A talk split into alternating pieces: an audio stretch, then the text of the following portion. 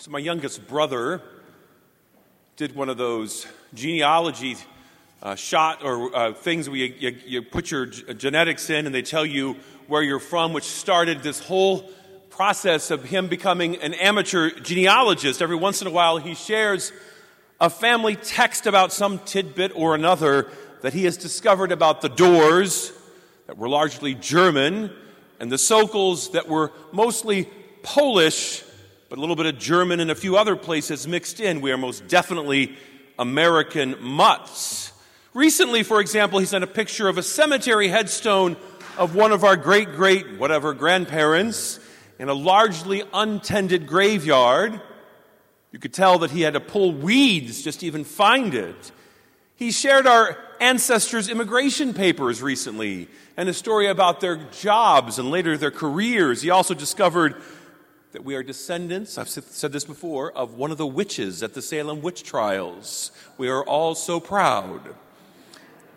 I enjoy these texts and Matt's passion for our family story, which often includes stories about our Catholic faith. That, for example, my parents met each other in a Catholic grade school and went to the junior prom together. My mom was prom queen and my dad was class president. I could throw up, right? Or the immigrant spirit that led one of my grandfathers, a Catholic orphan, to get his pharmacy degree to serve others, or my grandmother who graduated from the St. Vincent Nursing School in Indianapolis. It's important to know some aspect about our past so that we know where we've come from and who we are. St. Luke shares our church family story in the Acts of the Apostles, giving us a glimpse of who we are as the body of Christ. Under God's inspiration, He collected these stories so that we would be anchored to the truth. St. Luke had a front row seat as he traveled with St. Paul. He likely knew Mary, Peter, Mark, and some of the others. During the Easter season, we have the privilege of hearing the stories of our ancestors in faith and the community of the risen Lord in the early church. Over the last weeks, Luke has shared in the Acts of the Apostles about unity and conversion and healing. And today we hear the story of the welcoming of a new member to the family who was called Saul, later St. Paul.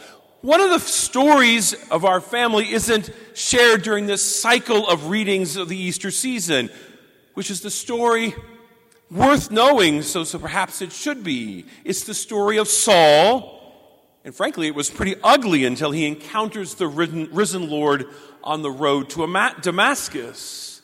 Despite his role as the premier evangelist that the church has ever known, Saul formerly persecuted Christians. He was complicit in the murder of St. Stephen, the first Christian martyr, and the imprisonment of countless others, who, who knows how many of them perished. But on that road to Damascus, he was struck blind and heard the voice of Jesus, Why are you persecuting me? It was powerfully life changing as an event for Saul, later Paul, and subsequently us. Guided by the Holy Spirit and the prompting of the risen Lord, Ananias brought St. Paul for healing and later he baptized him. And as the story goes, Saul immediately immediately, as we heard in our gospel today, went out and preached in Damascus about Jesus. What an incredible transformation. He who was once been a persecutor was now a preacher of the good news of Jesus Christ. Yes, Saul, who again will later be called Paul, is certainly one of the most interesting characters in the family tree of Christianity. In our first reading, Saul comes to meet the community of disciples in Jerusalem. And all of the uncertainty that enveloped the members of the early church, he wasn't welcomed. They were afraid of him after all, and for good reason, as martyrdom was the common expression of faith during these early centuries. Some were no doubt angry with him, and others suspicious of his motives. But simply, St. Paul needed an advocate lest he become discouraged, rejected, discarded. And then enters St. Barnabas. Barnabas took charge of Saul and brought him to meet the apostles.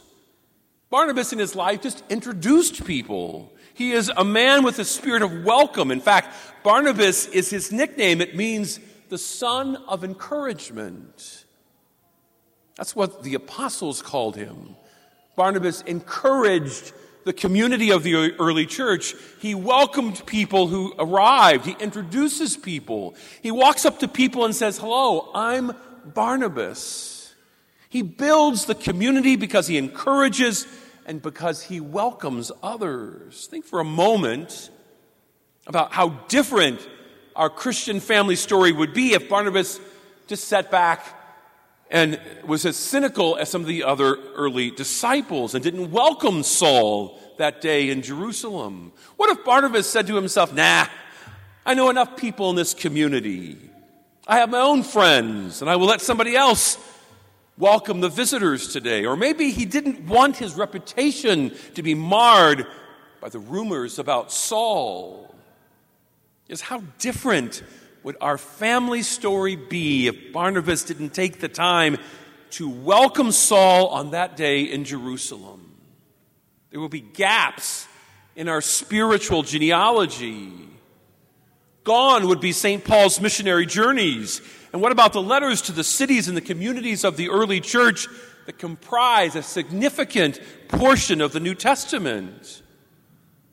Would we even have the Gospel of St. Luke and the Acts of the Apostles? Because Luke heard about Jesus from the preaching of St. Paul. How different would our family story be if Barnabas did not take the time to welcome Saul into the community on that day in Jerusalem? Fortunately, Barnabas welcomed Saul. He took charge of him. He brought him to the apostles and introduced him. It was a simple gesture with a very profound impact. To greet someone we don't know and welcome them into the body of Christ may be difficult for the introverts among us, but it's not complicated. Barnabas shows us Barnabas welcomed a new member into the family and he encouraged the community to not be afraid or angry or welcome this prodigal brother.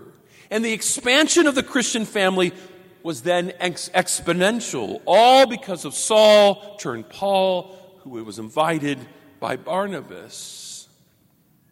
Our family stories are filled with what seems to be simple moments of welcome and introduction. I often hear some sanctimonious whiners say, you know, I left the church because I attended for years and not a single person talked to me. Of course, you're indicting yourself because you didn't talk to anybody else either.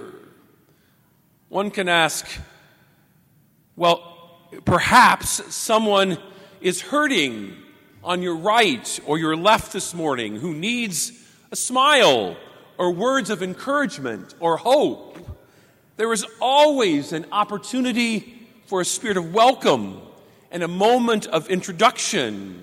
We have the opportunity to be like Barnabas and welcome someone to the community. For example, there are always, for example, athletes that come from Grand Park at our masses all summer long. Anybody say hi?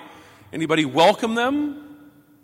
We can also invite people back to the community after this COVID 19 pandemic that has been driving us all crazy. There are so many people who have not been able, we have not been able to see during the pandemic. Maybe we can place a call to them, welcome them back. Are we, as a parish community, a place of warmth and welcome?